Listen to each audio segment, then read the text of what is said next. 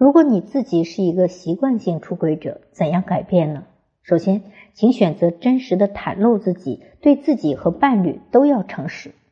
很多出轨的人意识不到或者不认为自己存在出轨的习惯，而事实上，诚实的面对自己的想法，这是第一步。由此，你才能够发现你出轨背后的深层次问题。由此，你也才能够知道你是需要解决自己的低自尊，还是需要改变自己的自恋型人格，消除一切不切实际的期望。第二，学会自控，学习延迟满足。无论你是否出轨成瘾，自控都是一种重要的能力。有时候，当你出现一些不能自控的强迫性的想法时，请尝试在他们变成行动之前，感知到自己出现这样的想法背后的原因，及时和自己的伴侣进行讨论。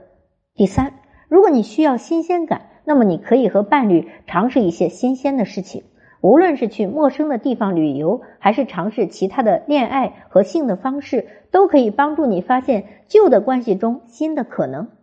你才会有机会发现，现今的亲密关系不像你想象中的那么乏味，外遇也不像你想象中的那么美好。我们并不是为出轨者辩护，出轨毫无例外是一种越界行为，它伤害了伴侣之间的关系、快乐和信任。只不过，我们对这一普遍现象的理解却十分有限。我我们更重要的是应该看到出轨背后的原因是什么，以及如何去纠正和调整。我是心理咨询师张霞，希望可以帮助您走出出轨和被出轨的伤痛，深入了解和发现出轨的真正原因，并给出及时相应的解决方法。好，我是心理咨询师张霞，关注我，帮您解决更多情感困惑。